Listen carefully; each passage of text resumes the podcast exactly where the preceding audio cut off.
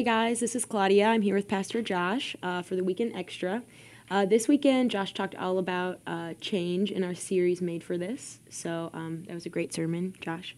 Um, I just had a couple questions. So uh, one of them was how can I kind of pinpoint when I'm in my life, like when I'm slipping from ignorance and defi- into defiance? Yeah.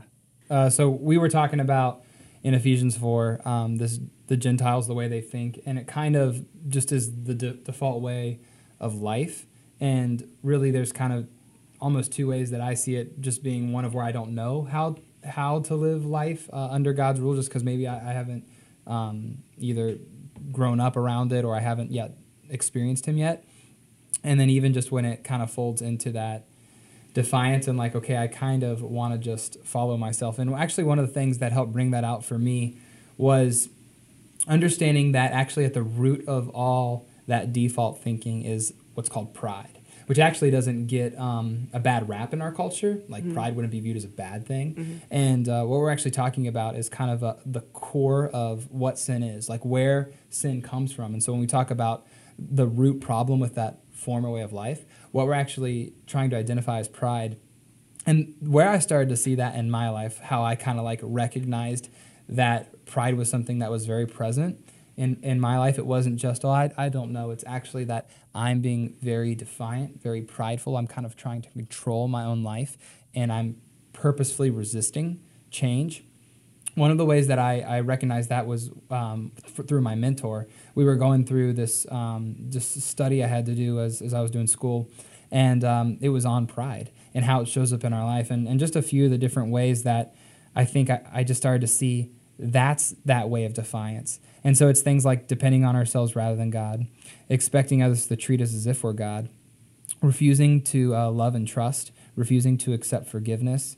Um, attempting to control the future, being territorial about our status, mm. acting as if we're better or further advanced or more virtuous, um, uh, refusing to recognize our own wrongs and where we, where we fall short and where we sin, or minimizing and rationalizing it, being too sensitive, uh, being too critical, um, refusing to receive guidance from our community.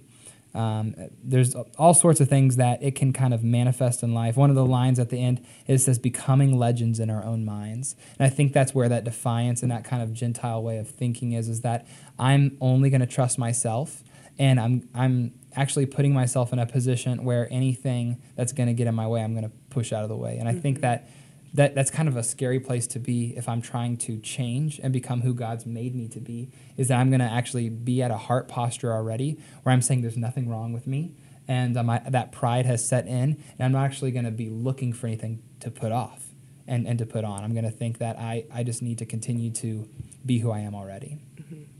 That was great. Thanks. Um, so another uh, question or just kind of like topic that you talked about like renewing your mind and like made me think of Romans 12 too like mm-hmm.